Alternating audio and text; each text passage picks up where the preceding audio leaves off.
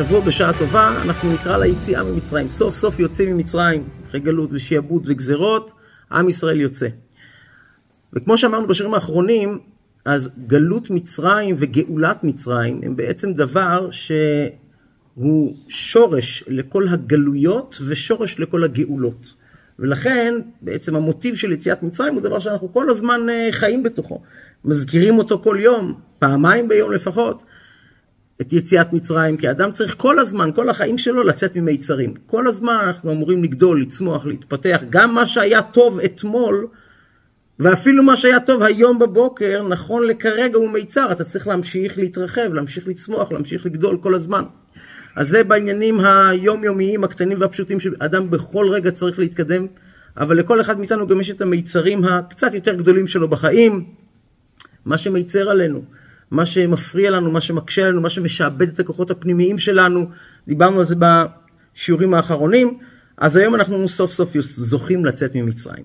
כהקדמה לזה התחלנו בשבוע שעבר את המכות, את המכות של מצרים. הסברנו על אה, מכת הדם, שזה העניין של להפוך את הקרירות לחמימות, על מכת הצפרדע, שזה דווקא עניין של קרירות, שאדם תהיה לו קרירות בענייני העולם הזה, תאוות העולם הזה, וכן הלאה, וככה המכות ממשיכות, ובפרשה שלנו אנחנו שומעים על שלושת המכות האחרונות, הרבה חושך ומכת בכורות, וזהו, יוצאים ממצרים.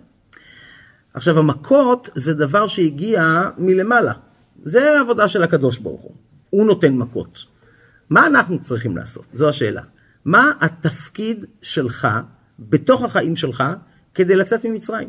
אלוקים עוזר לך. יש מכות מצרים, יש משה, יש אהרון, הכל בסדר. אבל מה התפקיד שלך? מה רוצים ממך? בוודאי שזה לא יקרה, הגאולה שלך בוודאי לא תגיע כשאתה יושב רגל על רגל וכל העניינים יסתדרו לבד. אז זה בטח היה נוח לכולנו לשבת רגל על רגל ושפשוט כל הצרות ייפתרו באופן אה, אוטומטי. אבל דווקא כדי שהאדם ירגיש חלק מכל העניין, חלק מכל המהלך, אז יש משהו שתלוי גם בך. גם אתה צריך לעשות משהו. אז זה נכון שיש הרבה עזר מלמעלה, וזה נכון שהקדוש ברוך הוא סולל לנו את הדרך, והוא בפועל מוציא אותנו ממצרים, ואנחנו רואים בפרשה שלנו שהיה איזשהו תנאי, משהו כן צריך היה לבוא מלמטה. אז אנחנו נדבר היום על מה בני ישראל היו צריכים לעשות כדי לצאת ממצרים. זה בעצם קורבן הפסח, ונדבר בעומק מה העניין שלו, מה הרעיון מאחורי זה.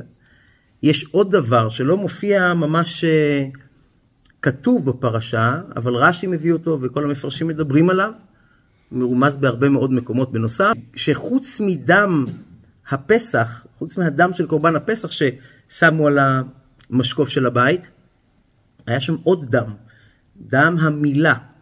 הם היו צריכים לעשות ברית מילה, כי מסתבר שבמצרים הם לא עשו ברית מילה. הם uh, הזניחו את המצווה הזו. חוץ משבט לוי, כל שאר העם לא מלו כבר את ילדיהם, וזו עוד מצווה שהם עשו לפני היציאה ממצרים. אז יש לנו דם הפסח ודם המילה, אבל לפני כן, בואו נתחיל ממש ממש מתחילת הפרשה. הפרשה שלנו מתחילה כשהקדוש ברוך הוא אומר למשה, בוא אל פרעה. ויש בזה כמובן הרבה מפרשים שמסבירים למה בוא אל פרעה ולא לך אל פרעה. ועוד לפני שניגע בהבדל בין הבוא לבין הלך, הרבי מלובביץ' נוגע בנקודה שהרבה פעמים דנים בה, לפיה שם הפרשה תמיד משקף משהו על התוכן של הפרשה. ואם התוכן העיקרי של הפרשה שלנו זה היציאה ממצרים, אז איך השם של הפרשה זה בוא אל פרעה, כשפרעה עדיין כביכול נמצא במצב שהוא בעל סמכות, בעל החלטה, בעל תוקף וכוח. זאת שאלה. והתשובה היא שדווקא זה, דווקא העוצמה כביכול של פרעה, היא הסוד של הגאולה. יש משהו בכוח של פרעה, בעוצמה של פרעה, שזה לא רק משהו שאתה צריך לנצח, לשבור, לשלול, זה משהו שאתה צריך לקחת. דווקא העוצמה הזו של פרעה יש בה סוד מאוד מאוד גבוה, וזה הסוד של הגאולה. לא רק שזה הסוד של הגאולה, מסתבר שזה גם הסוד של הגלות. מה הכוונה זה הסוד של הגלות?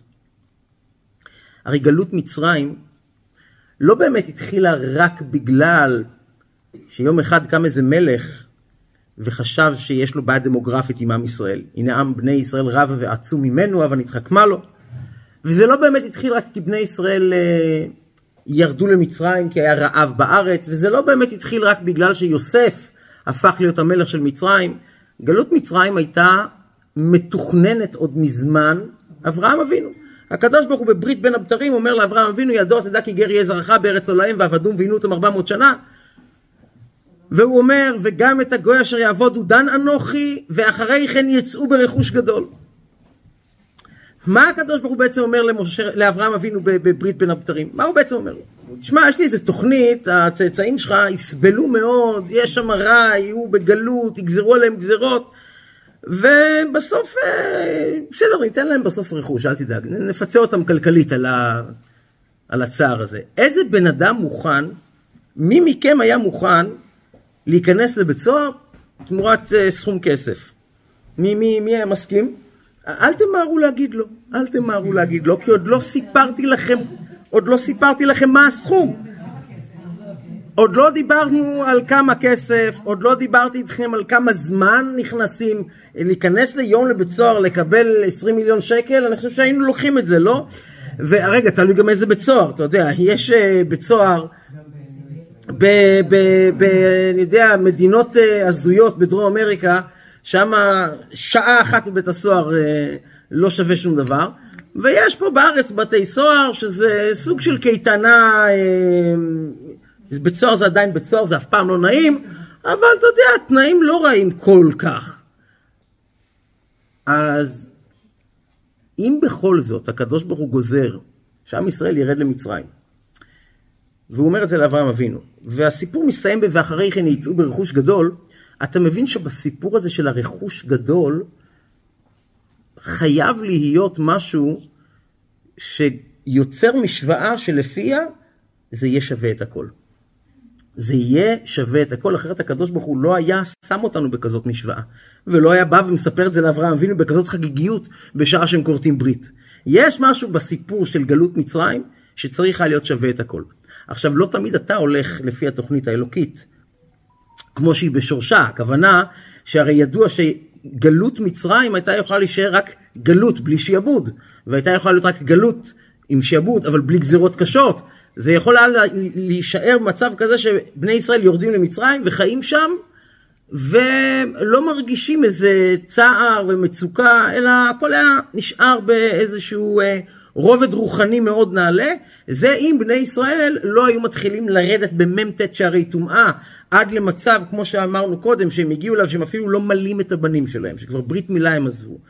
אז אם ככה, הגלות הייתה פחות uh, נוראית. אבל בסופו של דבר, הרכוש הגדול צריך לצאת איתנו. מה היה הרכוש הגדול? האם באמת כל הסיפור זה מאני, זה כסף?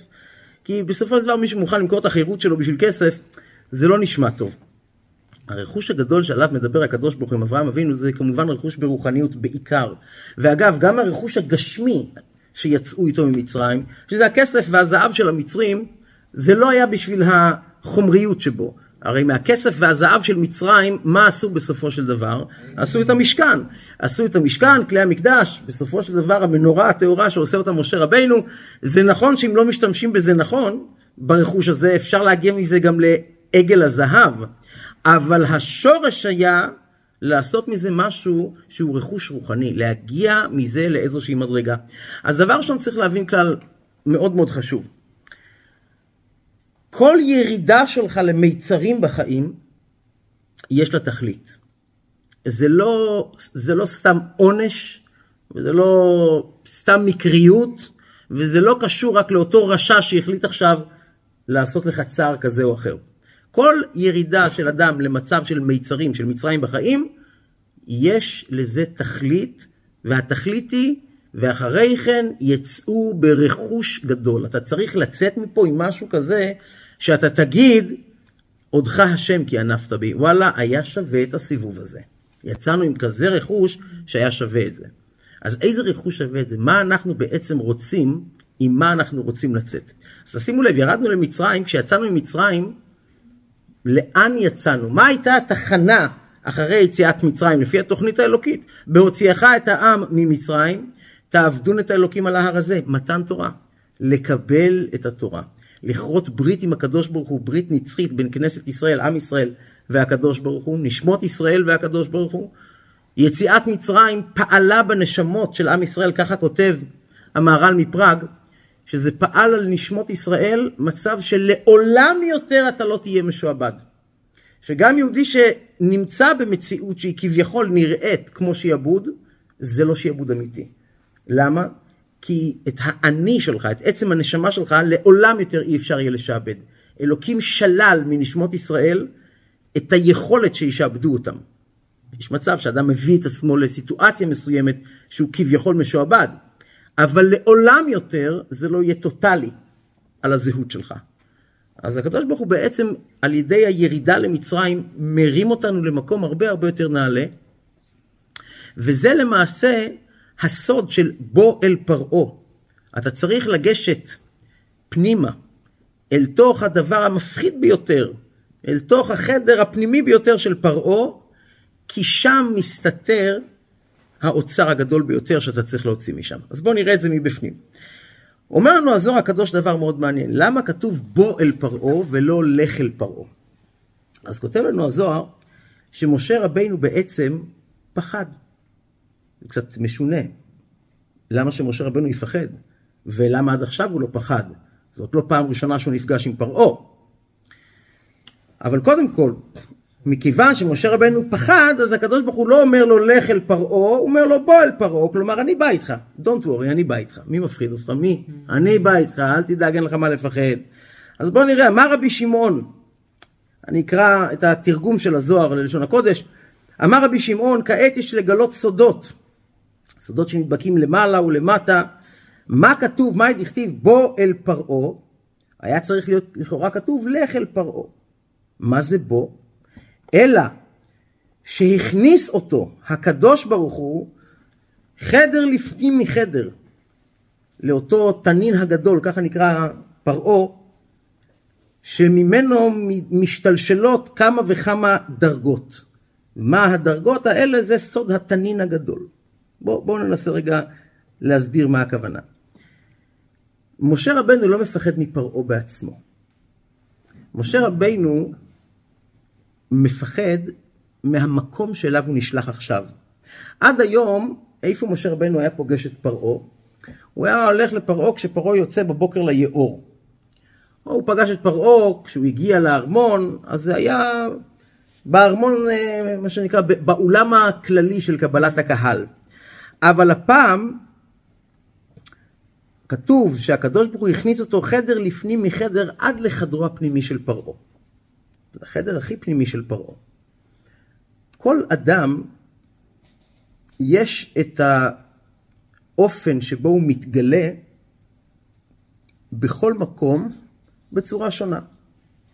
איפה המקום שבו אתה הכי הכי מי שאתה? איפה אדם מתגלה בשיא הגילוי העצמי שלו. בבית שלו.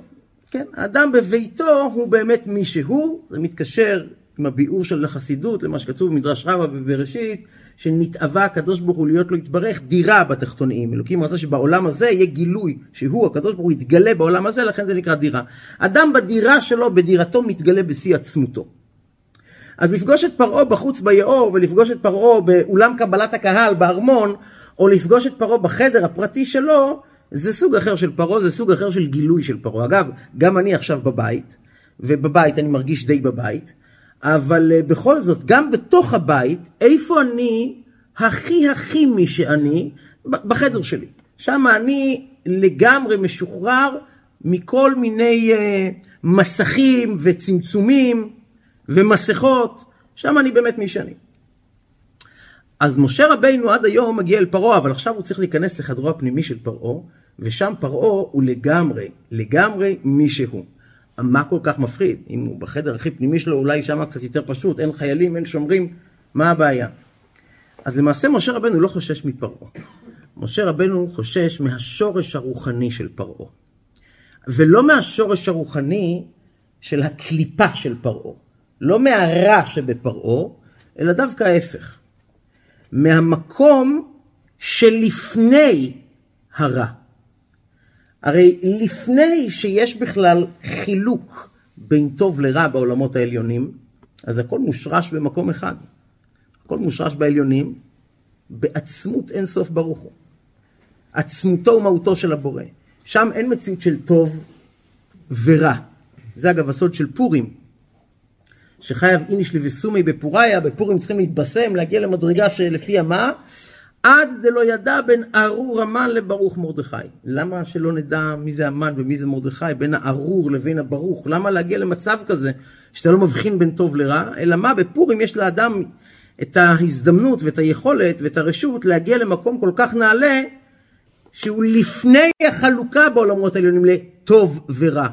בשורש, שעוד לפני המן ומרדכי. אגב, המן ומרדכי היו כלולים בנקודה אחת פעם. באיזה נקודה? איפה היו שניהם כלולים? גם המן וגם מרדכי? ביצחק אבינו. איך? כי המן הוא מזרע עמלק. עמלק הוא מגיע ממי? מעשו. מרדכי הוא איש ימיני משבט בנימין. בנימין הבן של יעקב, הנכד של יצחק. אז לכל דבר, גם לדבר השלילי ביותר, יש שורש רוחני, שמגיע מהטוב. ויותר מזה, כתוב כלל, כלל בחסידות וקבלה, שאומר שכל הגבוה גבוה יותר, יורד למטה מטה יותר. זה לא רק חוק רוחני, זה גם חוק בפיזיקה, נכון? ככל שדבר נוחת ממקום יותר גבוה, אז ככה הוא ייפול יותר נמוך. אז ברוחניות זה עובד בדיוק ככה. שדברים מאוד מאוד עליונים, כשהם יורדים למטה לעולם שלנו, הם לא יכולים לרדת באופן של אור ישר. נסביר את זה רגע אחד מצד הפיזיקה האלוקית, מה שנקרא. באופן של אור ישר, מה הכוונה? כשנברא העולם, אז יש בעצם סדר השתלשלות רוחני. מה העולם יכול להכיל, איזה אור העולם יכול להכיל. לפי זה יש בעצם את הצמצום. כל הצמצום של האור האלוקי, סוד הצמצום, דרך העולמות, דרך הספירות, כל הצמצומים, ואז העולם יכול בעצם לתפוס, להכיל אור ששייך למדרגה של העולמות. אז הטוב יורד אה, בקו ישר. יש דברים כל כך נעלים, כל כך עליונים וגבוהים, אורות כל כך כל כך כמוסים, שהעולם לא יכול להכיל אותם. הם כל כך נעלים, זו עוצמה כל כך חזקה, שאי אפשר פשוט להוריד אותה כי העולם לא יכול להכיל אותה. ומה לעשות שהקדוש ברוך הוא בכל זאת רוצה שזה יתגלה בעולם? אז זה לא יכול להתגלות מלמעלה למטה. זה חייב להתגלות על ידי המטה, זה חייב להתגלות על ידי עבודת התחתון, על ידי עבודת האדם. אבל עם מה אני אעבוד אם זה לא יכול לרדת לעולם? ולכן איך זה יורד לעולם? זה לא יורד לעולם באופן של אור ישר, זה יורד לעולם באופן הפוך לגמרי. זה יורד לעולם כביכול בציור של רע. זה עטוף בעצם במציאות של רע גמור, וזה יורד למטה, ואם אתה מצליח לפענח את הרעיון הזה, את החידה הזו, אז אתה מגלה את הטוב, שמצד עצמו, מהעולמות העליונים, לא יכולה להתגלות. מלמעלה זה לא יכולה להתגלות. על ידי העבודה שלך, אם אתה מפענח את זה, אז תזכה לזה, זה כן יכול להתגלות. וזה בעצם הסיבה שיש דברים מאוד מאוד נעלים, שיורדים לעולם באופן עקום. ולכן כל הגבוה גבוה יותר יורד למטה מטה יותר. לכן דווקא בעומק הקליפות, דווקא במקומות הכי תחתוניים, אם אתה מצליח לפצח אותם, לנצח אותם, מתגלה אור הכי הכי נפלא שיש. מה, מהרעיון הזה, מהכלל הרוחני הזה, בעצם נולד המשפט שכולם מכירים, שבמקום שבעלי תשובה עומדים, צדיקים גמורים אינם יכולים לעמוד. למה? כי הצדיק הגמור, כל העבודה שלו היא באופן של אור ישר.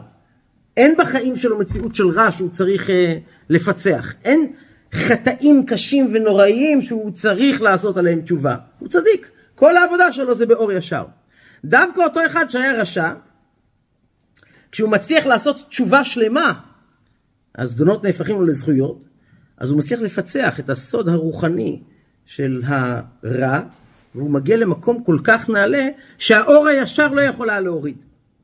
אז מכאן אנחנו מבינים שזה לא רק במקום שצדיקים, במקום שבעלי תשובה עומדים, צדיקים גמורים אינם יכולים לעמוד, זה לא רק זה. זה בעצם גם בתוך החיים, בתוך העולם, בתוך דברים לא סימפטיים, בתוך מצבים קשים, בתוך התמודדויות, בתוך אתגרים, יש אור הרבה יותר גבוה מהמצבים שבהם הכל סבבה והכל טוב והכל הולך והכל בשפע והכל קל והכל נעים, אבל זה דורש ממך עבודה.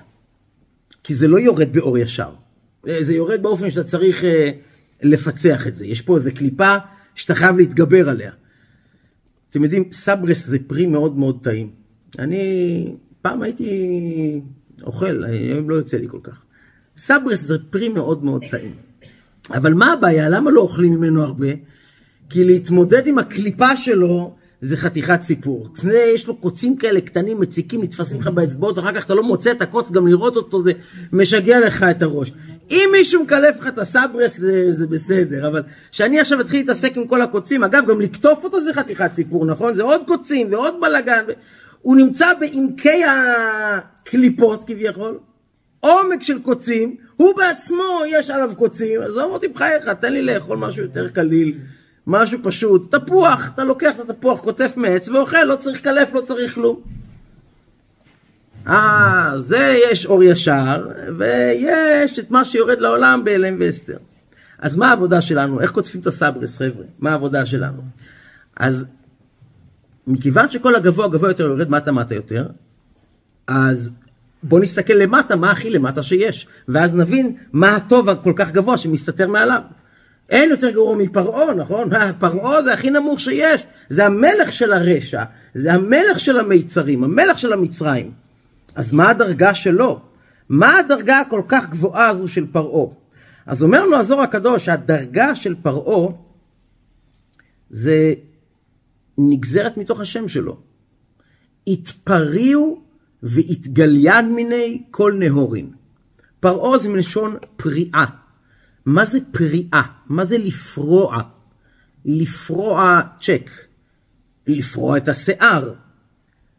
מה זה פריעה בעצם? לפרוע חוב. המילה פריעה היא בעצם גילוי. אגב, מה זה התנהגות פרועה? מה הכוונה? מה הקשר בין זה לבין בין, בין אדם מופרע, פרוע, התנהגות פרועה, פריעה של צ'ק? מה הקשר? או פריעה של שיער. מה הקשר בין כולם? כי זה הכל בעצם לשון של גילוי. למה גילוי? כי לפרוע צ'ק זה בעצם uh, לגלות מה מסתתר מאחורי הפתק הזה שכתבת לי. אם אני אכתוב לך עכשיו כמה מספרים על הצ'ק ואתן לך, אה, לך תדע אם יש, אם אין. הצ'ק נפרע, הכוונה זה התגלה. כן, יש את הכסף ועכשיו הוא שלך. קודם זה היה סתם חתיכת פתק שכתבתי לבנק, תנו לו כך וכך. לפרוע את השיער זה לגלות את השיער, ואדם שמתנהג באופן פרוע, מה הכוונה? מה הוא מגלה? הוא מגלה את מה שקורה לו בפנים. אנחנו לפעמים משתולל לי בפנים משהו, אבל בוא, אני לא מופרע. מה הכוונה לא מופרע? אני לא מגלה כלפי חוץ את כל מה שקורה בפנים. אז התפריעו הכוונה גילוי, פריאה. פרעה נקרא פרעה, כי השורש הרוחני המאוד מאוד גבוה של הקליפה הנוראית הזו, זה התפריעו והתגליין מיני כל נהורים. מה, מה, מה הפירוש? פריאה וגילוי של כל האורות. אז יש לזה הסבר מאוד עמוק, מה הכוונה כל האורות? יש הרי אור אינסוף. והתשובה היא שזה בדיוק זה. זה גילוי של האור אינסוף באופן שמצד האמת אין יכולת בעולם לשום נברא להכיל דבר כזה. מכיוון שאתה נברא מוגבל, מוגבל בתוך גוף גשמי, אין לך יכולת להתמודד עם אור אינסוף שגם יורד לעולם באופן של גילוי פרוע. אין סדר באורות כל כך עוצמתיים, אין סדר והדרגה ושלבים. זה בבום אחד כל העוצמות. אז בפשטות, ממה משה רבינו מפחד? משה רבינו אומר לקדוש ברוך הוא, תשמע, זה too much. עד היום זה היה פרעה ביאור, פרעה באולם קבלת הפנים. עכשיו אתה רוצה שאני אגש לאן? לחדר הפנימי, שם הוא מתגלה בעצמותו, שם זה שיא הגילוי, ושם פרעה מה הסיפור שלו. ברגע שאני מנצח אותו, ברגע שאני הופך את הקליפה, ברגע שאני שובר אותו, כי בכל מפגש בין משה ופרעה, משה שובר משהו בקליפה ולוקח את האור החיובי שבה. זה בעצם חלק מהתהליך של יציאת מצרים, של בירור הרייש בית ניצוצות שהיו במצרים. עכשיו משה רבנו אומר, אם אני הולך לשם עכשיו וחווה את האור הזה, אין מצב, אני לא יכול להחזיק. זה אור אינסוף, אני נברא מוגבל, אני אמנם משה רבינו, אבל אני גוף, בשר ודם. אדם מוגבל לא יכול לחוות כזו עוצמה. מה אומר לה הקדוש ברוך הוא? תאמין בעצמך, אתה יכול, שולח אותו לקואוצ'ינג, הוא אומר לו, יש לך הרבה פוטנציאל, אל תקטין, לא, לא, לא, לא, אתה באמת לא יכול. צודק, זה באמת, באמת בלתי אפשרי. זה באמת גדול עליך. זה באמת גדול עליך, זה באמת בלתי אפשרי, אבל, אבל אני אבוא איתך, אני אסדר את זה. סומך עליי? כן. איתי זה אפשרי. זה שאתה לא מסוגל, ברור, נכון, אתה לא מסוגל. אבל מי ביקש ממך לדאוג לכל הסיפור? אני פה, אני אדאג לזה. אתה רק צריך להביא את עצמך, בוא. וככה קורה. והרבי מלובביץ' מסביר שזה בעצם חלק מהיציאה ממצרים, וזה בעצם הסוד של יציאת מצרים. למה? כי משה רבינו, בתור ראש בני ישראל, המנהיג של עם ישראל, הוא צריך לעבור בעצמו את כל התהליך של הגלות והגאולה. כשהוא עובר את זה, בזעיר אנפין, מה שנקרא, במיקרו, אז הוא יכול להעביר אותנו את זה במקרו. הוא צריך לחוות את התהליך הזה בעצמו, כדי להעביר אותך את התהליך הזה. אף אחד לא יכול באמת לעזור לך אם הוא לא היה שם פעם, אם הוא לא עבר את זה, אם הוא לא עבר את הקושי ואם הוא לא יצא מהקושי. משה רבינו בעצם צריך להתמודד כאן עם מה? עם פחד. זה נכון שזה פחד מוצדק והוא פחד רוחני ממדרגה עליונה, אבל בוא נצמצם את זה רגע לשפה שלנו. בבטם ליין, משה רבנו צריך להתמודד כאן עם פחד. ועם הפחד הכי גדול שלו, ועם פחד שהוא לא מדומיין, זה לא סתם פיקציה, זה לא סתם היצר הרע מלחיץ לך את הראש, זה אמיתי, אתה צודק. זה פחד מלהתמודד עם משהו שבלתי אפשרי להתמודד איתו. באמת הבלתי אפשרי. לעשות את הבלתי אפשרי באמת. איך אני יכול? איך אני אצליח לעשות משהו כל כך לא הגיוני? איך אני מסוגל? זה היה חלק מהיציאה ממצרים. אחרי שראיתם את כל המכות, אחרי שראיתם שהמצרים כבר uh, מתחננים שאנחנו נצא,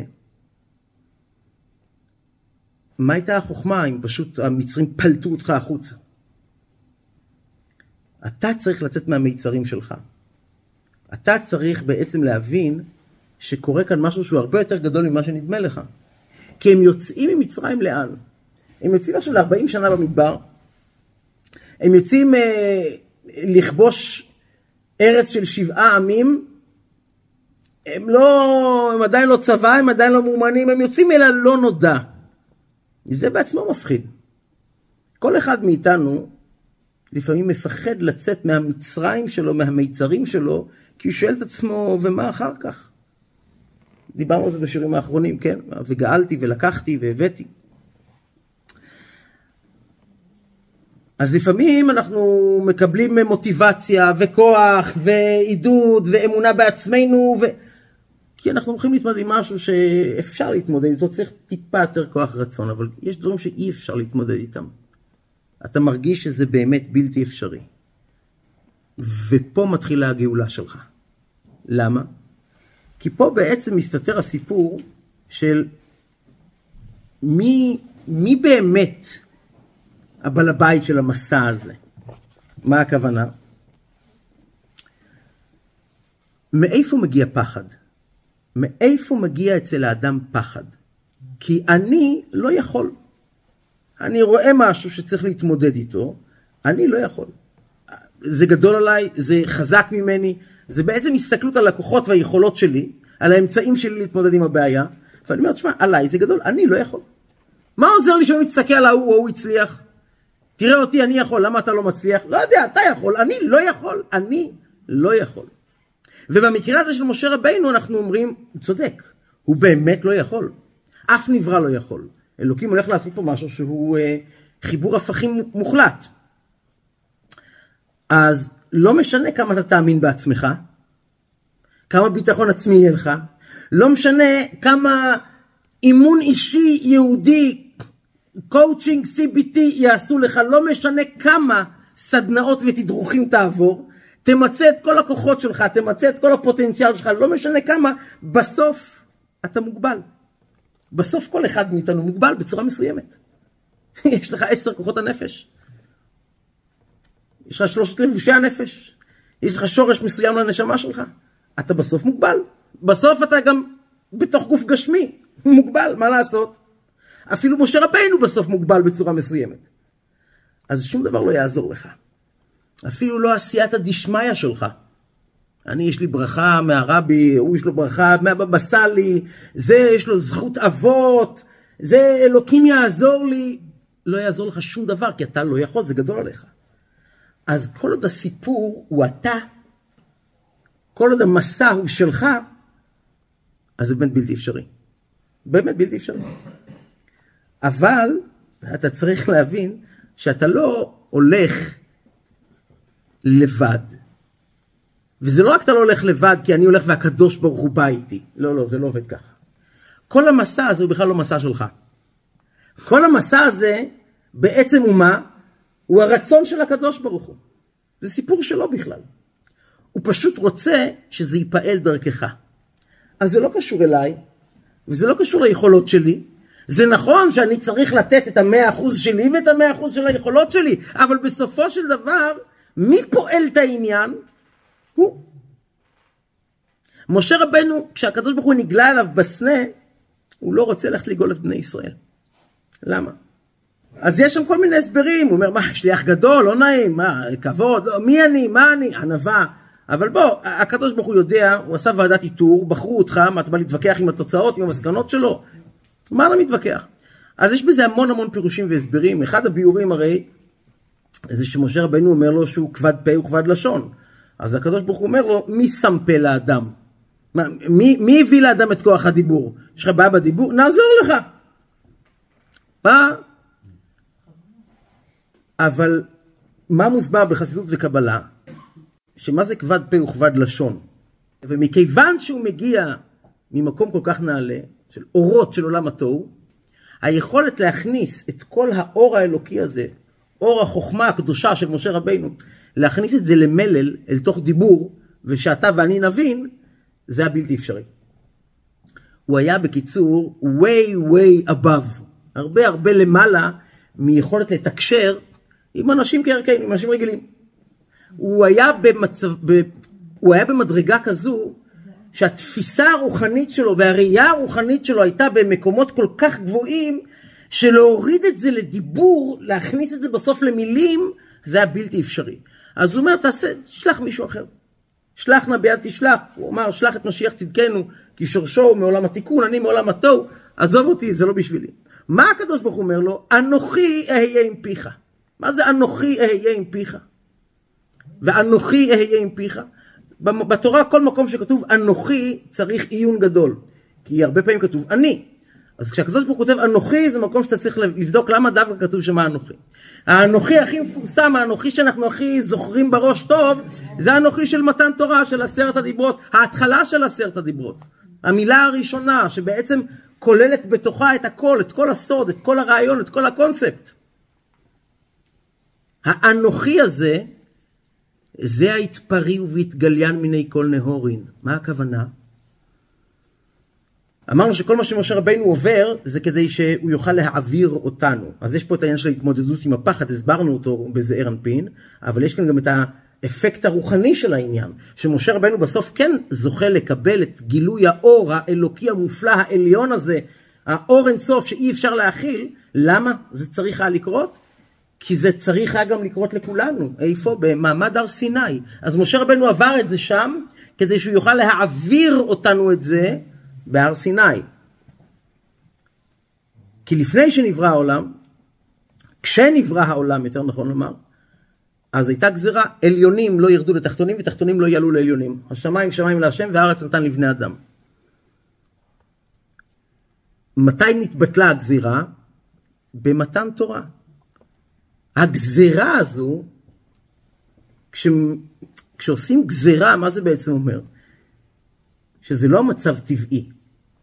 אף אחד לא גזר גזירה שבני אדם יצטרכו לאכול ולישון, נכון? גזירה זה דבר שבא לשנות משהו במציאות. יש מציאות מסוימת ואנחנו עכשיו משנים אותה באופן חד, חותך, וזהו זה אין מה לעשות. אז הגזרה שעליונים ותחתונים יהיו נפרדים היא גזרה, זאת אומרת שזה לא המצב הרצוי ולא המצב שצריך היה להיות. אלא מה? הרצון היה שאנחנו נפעל את ביטול הגזרה, שנפעל את הרצון האמיתי של הבורא, שזה להתגלות פה בעולם. איפה זה קרה? איפה זה התחבר מחדש העליונים והתחתונים? במתן תורה.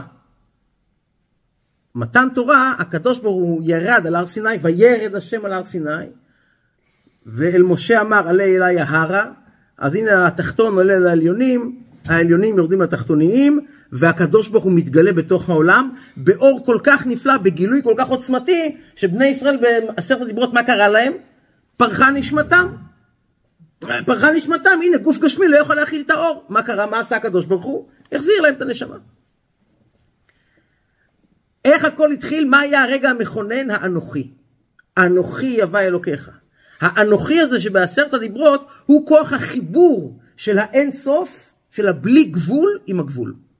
הבלי גבול מתחבר עם הגבול מתי? בהר סיני. איך? באנוכי. מה אומר הקדוש ברוך הוא למשה רבנו כשמשה אומר לו אני לא יודע איך מחברים עניינים כל כך עליונים אל תוך העולם הגשמי, זה גדול עליי, לא יודע איך עושים את זה. יש לי פה אור אינסוף בראש, ואני צריך אה, להסביר אותו במלל, כבד לי, כבד פה, הוא כבד לשון, אני לא יודע איך. מה אומר לו הקדוש ברוך הוא? אנוכי אהיה עם פיך. אל תדאג, אני אתן לך את הכוח הזה של האנוכי, את הכוח של חיבור הפכים. זה כוח שהוא חדה, הוא עוד לא, עוד לא, עוד לא יצא לשוק, זה יקרה במתן תורה בהר סיני. אני אתן לך מהכוח הזה שעתיד להתגלות. קדימון. קדימון לאנוכי. אז אנוכי אהיה עם פיך, הקדוש ברוך הוא אומר לו, את הכוח הזה שעתיד להתגלות, האנוכי שמחבר עליונים ותחתונים, שבעצם יוצר את הבלתי אפשרי, אני אתן לך אותו. יש שאלה מאוד מרגיזה ששואלים כל מיני אה, וכחנים פילוסופיים. שאלה קלאסית ידועה ומרגיזה. האם אלוקים יכול לברוא אבן כל כך כבדה שהוא בעצמו לא יכול להרים. שאלה שמנסים תמיד לתת לך כדי uh, לתקוע אותך באין מוצא. אתה בא להגיד כמה הקדוש ברוך הוא כל יכול, אז תגיד לי, הוא יכול לעשות משהו שהוא לא יכול להרים? הוא יכול לברוא אבן כל כך כבדה שהוא בעצמו לא יכול להרים אותה? זו שאלה מרגיזה. מצאתם לה תשובה פעם? שמעתם תשובה? אז אם הוא יכול לברוא אבן כזו כבדה שהוא לא יכול להרים אותה, אז הנה אנחנו בבעיה, כי הוא מוגבל, כי יש אבן שהוא לא יכול להרים אותה. מה התשובה לשאלה? ויש תשובה והיא אפילו כתובה. שדבר ראשון אלוקים יכול לברוא את האבן הזו. אם תגיד שהוא לא יכול לברוא אבן כזו, אז מה, יש משהו שהוא לא יכול לברוא? הוא יכול לברוא אבן כזו שהוא לא יכול להרים אותה. אז רגע, אז תפסתי אותך, הנה, הנה, הנה, משהו שהקדוש ברוך הוא לא יכול, כי יש פה אבן והוא לא יכול להרים אותה. אה, זה, בסדר, עכשיו הוא יחליט שהוא מרים אותה. מה אתה דואג? אז עכשיו הוא כן מרים אותה. בשאלה הזו בעצם מסתתר הסוד של כל הבריאה, עם כמה שנשמעת שאלה מרגיזה ומציקה. על פי קבלה, שוב, זה יותר עמוק, זה נקרא דעת עליון ודעת תחתון. בדעת עליון הוא בורא אותה, בדעת תחתון הוא לא יכול להרים אותה, בדעת עליון הוא כן יכול להרים אותה, לא ניכנס לזה כרגע, אבל זה בעצם הקונספט של הבריאה. אלוקים רוצה לברוא משהו, איזה quest, שהוא בלתי אפשרי, והוא רוצה שהבלתי אפשרי יהפוך להיות אפשרי. עכשיו, זה שהבלתי אפשרי יכול להיות אפשרי, זה לא חידוש אצלו. הוא כל הזמן יכול לברוא אבן כזו כבדה שהוא לא יכול להרים אותה ואז להחליט להרים אותה. אבל מה החידוש של בריאת העולם? שהקדוש ברוך הוא רוצה לברוא אבן כזו שאי אפשר להרים אותה, שהוא לא יכול להרים אותה, ואז הוא רוצה שאתה תרים אותה. זה מה שהוא רוצה. הוא רוצה שאתה תרים אותה, ואתה תגיד לו, אבל איך אני יכול להרים אותה? הוא אומר, אני אעזור לך. מה אתה דואג? בוא, אני, אני שם, בוא אל פרעה, אני שם יד, שים את היד, טלה, הצלחנו להרים אותה. ואז מה הוא אומר לך? תדע לך, כל הכבוד לך. בלעדיך לא הייתי יכול להרים אותה. כל הכבוד לך. זה בעצם הסוד של כל בריאת העולם. זה כל הרעיון.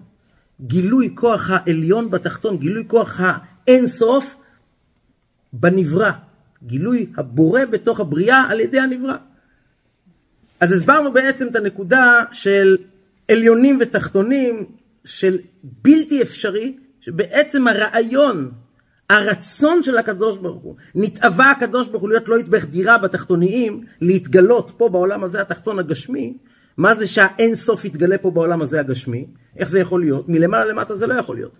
הוא רוצה שזה יקרה איתך, הוא רוצה שאתה תעשה את זה איתו, ולכן הוא אומר לך בוא אל פרעה, בוא אליי תפרי ויתגל מיני כל נאורין, ונעשה את זה יחד.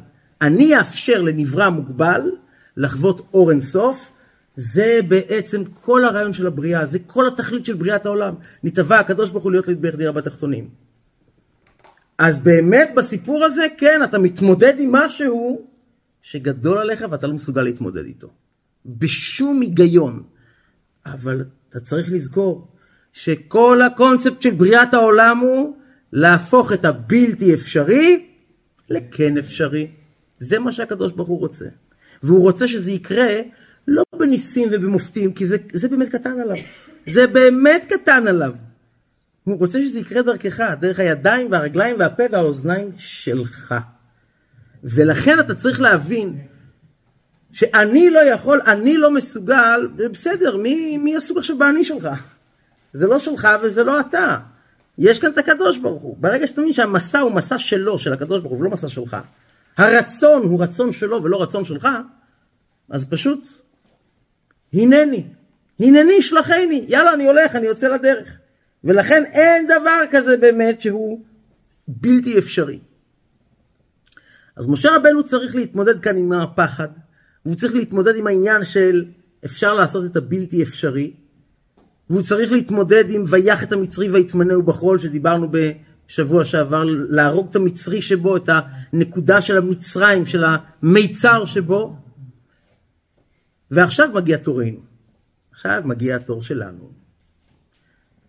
אחרי שהבנו שאנחנו צריכים להתמודד עם הפחד, כי בלי להתמודד עם הפחד, להסתכל לו בעיניים ולנצח אותו, אתה לא תצא מהמיצרים, אתה לא תצא ממצרים. אפשר להבריח אותך מפה, בשקט בשקט, אבל זה לא יהיה באמת גאולה, זה לא יהיה שלם אצלך. אתה רוצה באמת שזה יהיה שלם, אתה צריך לנצח. לכן אנחנו מגיעים בעצם לעבודה שלנו עכשיו, שזה קורבן הפסח. קורבן הפסח היה בעצם לקחת את האליל המצרי, השה, בי' בניסן, ביום העשירי לחודש ניסן, היו צריכים לקחת אותו הביתה, לקשור אותו בבית, ואחרי ארבעה ימים לשחוט אותו. שוחטים אותו, ואז הם לוקחים מהדם שלו, מורחים על המשקוף של הבית, ואז עושים אותו על האש בחוץ, אבל לא סתם על האש, אלא ראשו על קרעיו ועל קרבו, שיהיה שלם, אסדו, כן? זה... ו... ו... ולאכול אותו, ולא לשבור את העצמות, ולא לצאת מהבית אחר כך עד הבוקר.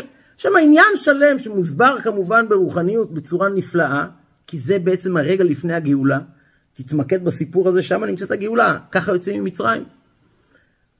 אבל אמרנו שניגע בזה ב, ב, מזווית קצת שונה, כי זה קשור גם לברית המילה שהם עשו.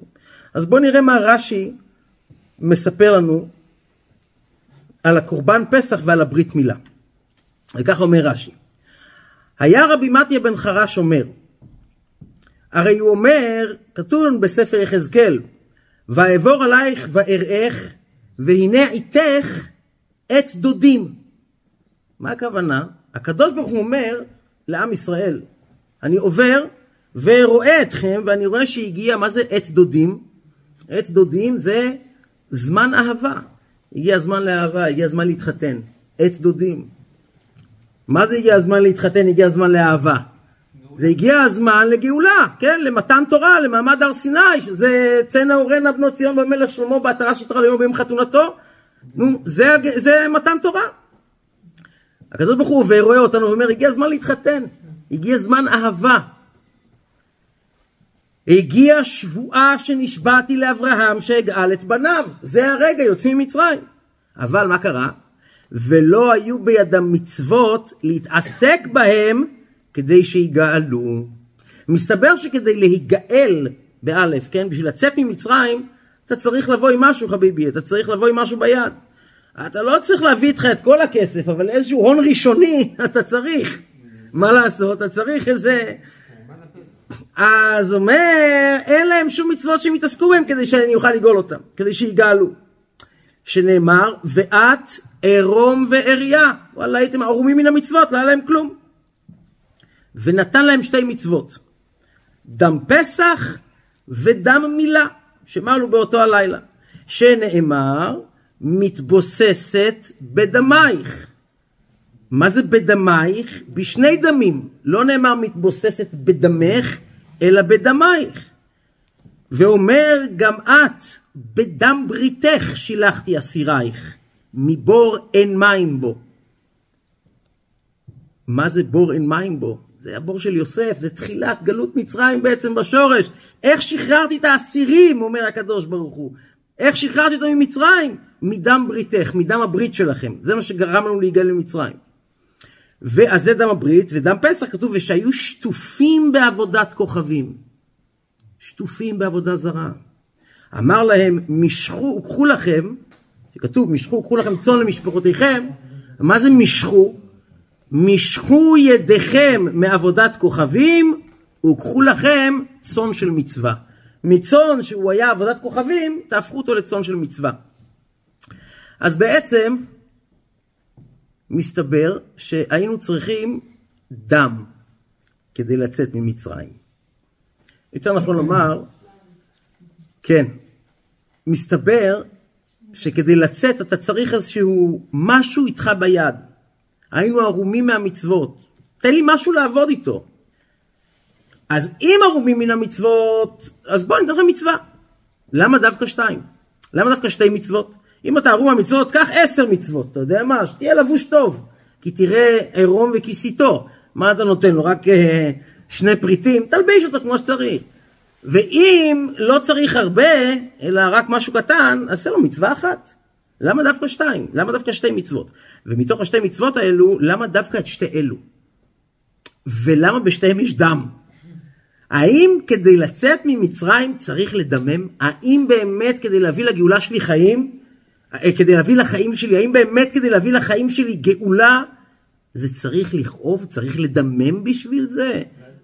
אז בואו בוא נראה מה, מה, מה אומרים לנו על, על, על אותה ברית, מה, מה הסיפור. למה, למה צריך, למה באמת צריך השתי מצוות? אז דבר ראשון הרבי אומר שזה כנגד סור מרע ועשה טוב.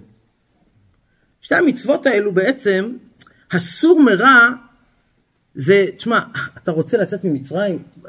קודם כל תעזוב את העבודה הזרה. בוא, תוריד את זה, לפני שאנחנו מתחילים בכלל לדבר, תעזוב את זה, תוריד את זה מהיד, מספיק. אה, יש גבול. ככה, איך, איך נעבוד ככה? טובל ושרץ בידו. קודם כל עזבו את העבודה הזרה. עכשיו, אחרי שעזבת את העבודה הזרה, עכשיו אנחנו רוצים גם לתת לך איזושהי זכות, איזושהי מצווה שתהיה שלך.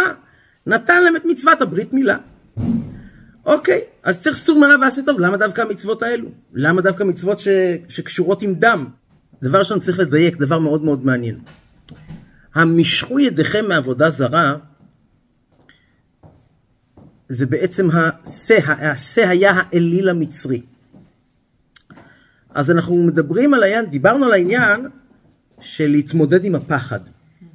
המשימה הזו של לקחת את האליל המצרי ולהחזיק אותו ארבעה ימים בבית שלך, והמצרי בא ואומר, תגיד לי, אני ראיתי אצלך שא בתוך הבית, קשור למיטה, מה הסיפור, מה, מה העניין? אתה אומר לו, אה, זה, טוב, תשמע, מסתבר, עוד ארבעה ימים, אנחנו הולכים לשחוט אותו, ואתה יודע, על האש כזה, והמפרשים מביאים, תקשיבו טוב, המפרשים מביאים, שקשה היה להם למצרים לראות את השחיטה של השה יותר מכל המכות שבאו לפני כן. יותר מאדם, צפרדע, קינים, ערוב, דבר, שכין, ברד, הרבה וחושך. עד כדי כך היה קשה להם, שהם רואים את האליל שלהם, שאנחנו שוחטים אותו. עכשיו תקשיב טוב, אתה מבין כמה זה קשה להם, אתה מבין איזה זעזוע אתה הולך לעשות להם, ואתה ירדת מהפסים, אתה כאילו, זה משאלת מוות דבר כזה, נכון? להיכנס היום עם טלית ותפילין לאמצע רפיח. כמה זמן זה, מחזיק הסיפור? ארבעה ימים, ארבעה ימים אתה לא תצליח לעמוד שם ככה, נכון? ירדנו מהפסים. אז הנה אפרופו להתמודד עם הפחד, זה לבוא ולומר למצרי, תקשיב טוב, אני כבר לא עבד שלך, אני כבר לא מפחד ממך. וכתוב בפירוש, שבאו המצרים ורצו להורגם, ועשה השם נס, ואז התחיל בלאגן גדול במצרים, וזה בעצם הנס שנקרא שבת הגדול. אבל זה הפירוש המוכר שדיברנו עליו הרבה מאוד פעמים בהרבה, ברבות השנים. אבל יש כאן עוד משהו שמסתתר. זה לא רק לשחוט את האליל של המצרי, לא, לא, זה לא רק האליל של המצרי, זה אני עושה למצרי עכשיו אה, נע בעין, שאני בז לדבר שהכי קדוש לו, ואני מראה שאני כבר לא עבד של התרבות הזו, שאני כבר לא מפחד מהם. מה כותב לנו רש"י? שהיו שטופים בעבודת כוכבים. הלו, זה לא רק העבודה הזרה של המצרי, זה גם העבודה הזרה שלך. זה עבודה הזרה שלך, אתה שטוף בזה. זה אצלך בבית, זה יושב אצלך קשור למיטה, ואתה צריך לשחוט את זה. אז מסתבר שהעבודה הזרה שלי, שמפריעה לי לצאת ממצרים, שלא מאפשרת לי לצאת לגאולה, היא לא רק של המצרי, היא שלי. אני שטוף בזה. עכשיו, זה לא רק נפלתי בזה פעם, פעמיים, שלוש, זה לא רק, אני, כן, אני יודע, גם שם יש לי מה לתקן משהו. לא, לא, אדוני, אתה שטוף בזה. אתה שטוף בזה. אז מסתבר שבעצם אני שטוף במשהו שלא מאפשר לי לצאת ממצרים. ותקשיבו טוב, זה אחרי דם, צפרדע, קינים, זה אחרי כל המכות, זה החבר'ה שכבר אה, הם איתנו בעניין, הם איתנו ברעיון. מסתבר שלפעמים אתה יכול להיות כל כך קרוב, ונדמה לך שאתה כבר עוד רגע בגאולה, ואתה עדיין שטוף בעבודה זרה. אתה פשוט לא מודע לזה כל כך. אז קודם כל אתה רוצה לצאת ממצרים, משכו ידיכם מעבודה זרה. קודם כל, אדוני, תבדוק טוב טוב איפה יש לך סור מרע מאוד מאוד משמעותי לעשות. ואחרי זה, אחרי שאתה שוחט אותו, ומורח את הדם שלו וכולי, אחרי שאתה שוחט אותו, צריך איזשהו ועשה טוב. מה זה ועשה טוב? זה הברית מילה. אז טוב, ברית מילה זה מצווה מאוד מאוד, אה, אתם יודעים, מאוד כללית של עם ישראל, מצווה מאוד יקרה, מאוד חשובה, בעת מפליט כולם אה, לשמוע שבני ישראל לא עשו ברית מילה כשהם היו במצרים, חוץ משבט לוי. אבל גם פה יש משהו שנראה קצת, לא יודע, זה לא, זה אומנם מצוות עשה, וברית מילה היא מצווה מאוד מאוד נעלית וקדושה, וכתוב עליה כל כך הרבה דברים עליונים ונשגבים, שהיא קשורה עם השמונה, עם האינסוף וכולי. אבל עדיין ברית מילה היא גם נתפסת כסוג של uh, הסרת העורלה. זה אומנם מצוות עשה, אבל הברית מילה היא בעצם, אתה מוריד משהו שהוא מכסה.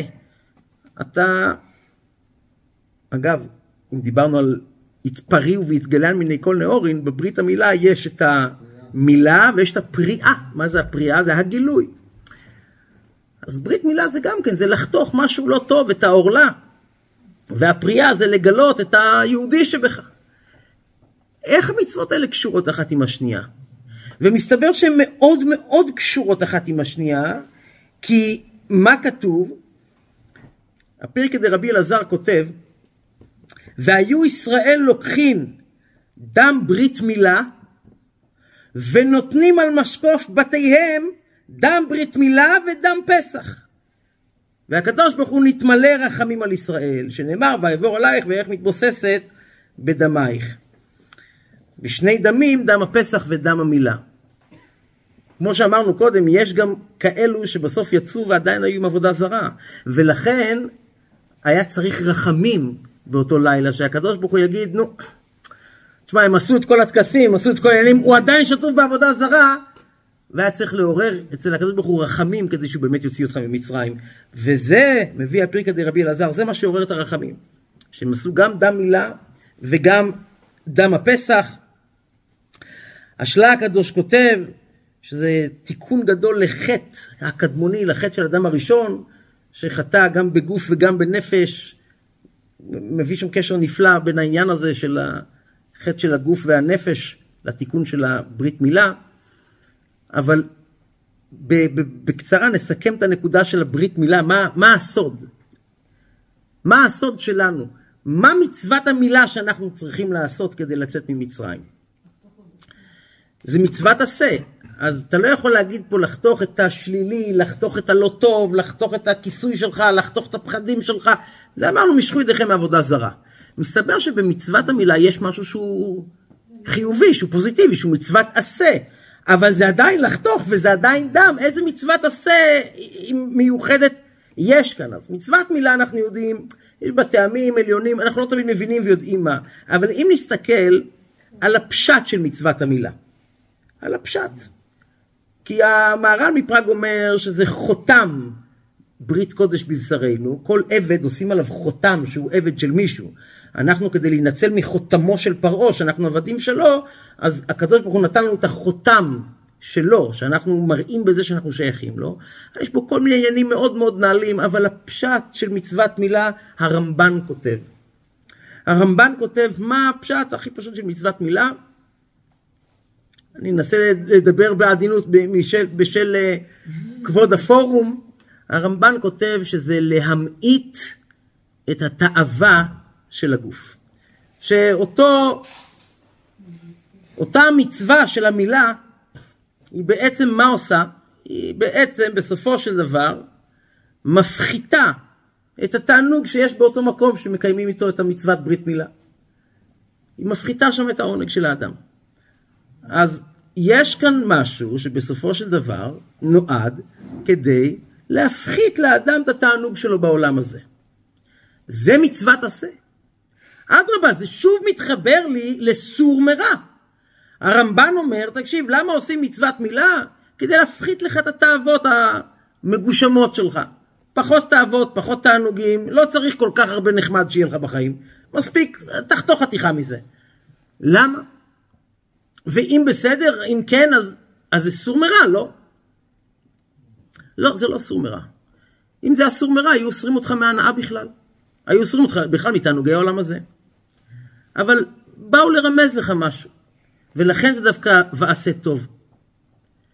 כשבאים למעט לאדם בתענוג של העולם הזה, זה קצת מקומם, לא?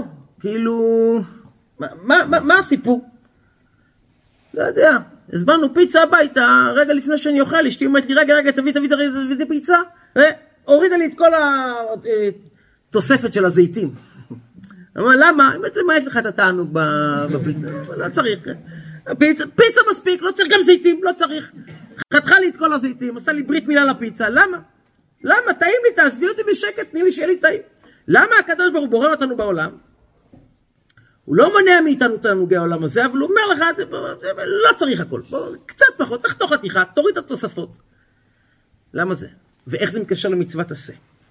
אז האדמו"ר הזקן, בעל התניא, בשולחן ערוך, שולחן ערוך הרב, שולחן ערוך של אדמו"ר הזקן, הוא פוסק ש"ויתקדישתם והייתם קדושים" שכתוב בתורה, פרשת קדושים, זו מצוות עשה מדאורייתא.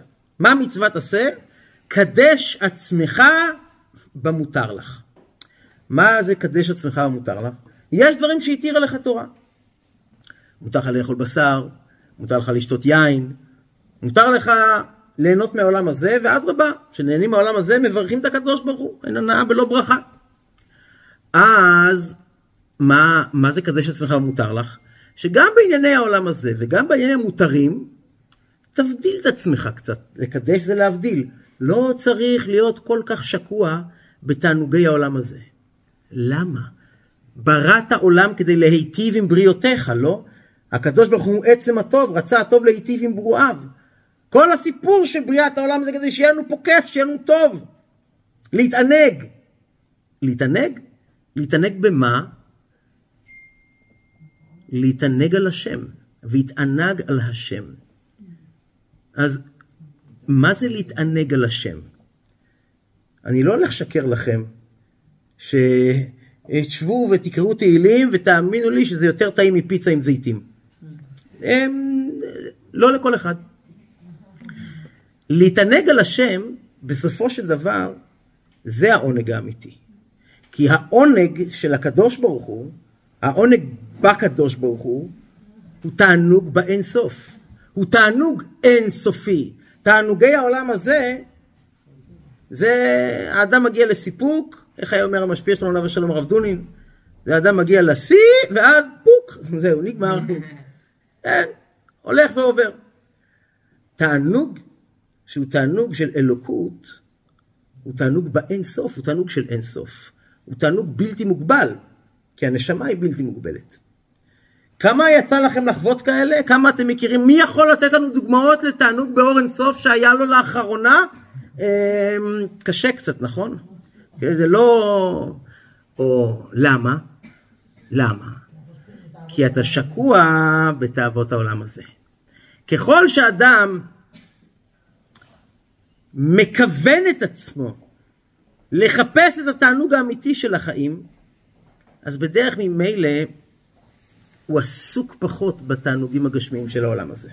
ככל שאתה יותר מחפש תענוג באלוקות, אתה בדרך ממילא פחות תהיה שקוע בענייני העולם הזה. חביבי, אתה יוצא עכשיו ממצרים, אנחנו הולכים עכשיו במדבר. איזה תענוג הולך להיות שם? תענוג אלוקי. אתה רוצה להתחבר לתענוג אלוקי? כן. בוא תיזכר ברעיון שיהודי לא נברא לעולם הזה כדי לחוות את התענוגים הגשמיים של חיי העולם הזה. אלוקים רוצה שלא תחווה ולא תשקע בתוך תענוגים גשמיים של העולם, לא כי הוא רוצה לחסוך ממך איזשהו כיף, ממש לא. כי הוא רוצה לחשוף אותך לכיף האמיתי. הוא אומר לך, תשמע, אני בראתי את העולם, אני בראתי גם את כל הכיפים שיש בעולם. סמוך עליי, תשמע בקולי, בוא איתי, אני אקח אותך לכיף האמיתי. אני יודע איפה המתקנים הטובים, כן? אני בלונה פארק. אני יודע באמת איפה המסעדות הטובות. סמוך עליי, אני יודע מה זה באמת תאווה. כל העולם הזה בראתי מתוך תאווה, נתאווה הקדוש ברוך הוא להיות לא יתברך בתחתונים. אז עזוב אותך מתענוגי העולם הזה ובוא איתי. ודם מילה ודם הפסח, בזה נסיים, מה זה דם מילה ודם הפסח? לא כתוב שנתן להם קורבן הפסח ומצוות מילה. אתה רואה שהלשון זה דם מילה ודם הפסח. זאת אומרת שיש פה משהו עם הדם. מה זה דם? כי נפש הבשר בדם היא. כי הדם הוא הנפש. מה זה נפש? נפש זה רצון. נפש זה מדרגת הרצון. הרצונות שלנו, מה שמנהל אותנו בחיים, הרצונות שלנו, שמה היה יציאת מצרים. סור מרע, תשחרר את הרצונות הרעים שלך. ועשה טוב, דם המילה, יש לך רצונות שהן רצונות בטוב, אבל גם הרצונות שלך, צריך לעדן אותם. יש רצונות שהם אסורים לגמרי, ואתה צריך להוציא אותם ממך, זה משכו ידיכם מעבודה זרה, זה דם הפסח. רצונות אסורים אתה לא יכול. אתה רוצה לצאת מהמיצרים, יש דברים שאתה צריך לעזוב אותם לגמרי. ויש ועשה טוב. הרצונות שלך, שהם עדיין מותרים והם בסדר, עדיין, קדש עצמך במותר לך. ואז מה? פה הבנת שאתה לא הולך ליהנות בכלל, בסור מרע, ועשה טוב הבנת שאתה לא הולך ליהנות עד הסוף, אז מה קורה? לאן אני הולך? אה, לאיזה רצון? לרצון שלו. בסופו של דבר, אתה רוצה לצאת איתי ממצרים, לא? אתה בא אליי. כל הסיפור בסוף הוא מה? עת דודי מגיע. אלוקים לא אומר, הגיע העת שתהיו עבדים שלי, תעשו כל מה שאני אומר לכם. מה כתוב? רגע של הגאולה, מה אמר הקדוש ברוך הוא? הגיע עת דודים, הגיע הזמן לאהבה. אז תשמע, הגיע הזמן לאהבה, אז תעשה לי טובה, תמחוק את כל הדברים שאתה צריך למחוק לפני שאנחנו מתחתנים. וגם העיסוקים האחרים שלך, בוא, אני לא אומר לך לא בכלל, אבל תמקד קצת, קצת פחות, ותתמקד ותראה לי מה הרצון האמיתי שלך. מה אתה באמת הכי הכי רוצה? הקדוש ברוך הוא הכי הכי רוצה אותך. הוא מבקש ממך שגם אתה קצת יותר תרצה אותו. כשאתה יודע שהקדוש ברוך הוא רוצה אותך, ואתה יודע שהוא בא איתך אל המסע הזה, ואתה יודע שהוא רוצה לעשות איתך את הבלתי אפשרי, הוא רוצה להפוך אותך לנשיאת הפכים, של ניצחון במקום שאי אפשר לנצח, של הצלחה בדברים שאי אפשר להצליח, עכשיו אתה מוכן לצאת ממצרים. כשאתה שם, אתה באמת יכול לצאת ממצרים. אז מה השיעורי בית שלנו להיום? ומה השיעורי בית שלנו כדי לצאת ממצרים? קודם כל, הבועל פרעה, האומץ להתמודד עם הדברים שהכי מפחידים אותך, הדברים שזה לא רק אתה חושב שהם בלתי אפשריים, אלא הם באמת בלתי אפשריים. אבל אם זה מה שהקדוש ברוך הוא אומר לך, אז כל הסיפור הוא שהוא רוצה שזה יהפוך להיות אפשרי, עוד רגע ממש, אתה והוא ביחד, וכדי להגיע לשם צריך דם הפסח ודם המילה. צריך לבטל את הרצונות הלא טובים שלנו, וגם ברצונות מותרים בעולם הזה, צריך קצת להמעיט כדי להראות שהרצון האמיתי שלנו ממוקד למקום אחד בלבד, להתענג על השם, לאנוכי השם אלוקיך לעת דודים, לזמן אהבה, לזמן גאולה. שנזכה בעזרת השם לגאולה אמיתית ושלמה, לצאת מהמיצרים שלנו כל אחד ואחד, ועל ידי שאנחנו יוצאים מהמיצרים, אז בעזרת השם, תכף מיד ממש נזכה ליציאה מהמיצרים הכללית של כל עם ישראל, גאולה אמיתית עם משיח צדקנו, שכל החטופים יצאו מהמיצר הנורא שהם נמצאים בו וישובו הביתה בריאים ושלמים. כל החיילים הגיבורים שלנו, הצדיקים, שהשם ישמור אותם וישיב אותם הביתה בריאים ושלמים. נזכה לגאולה אמיתית ושלמה תכף מיד גדול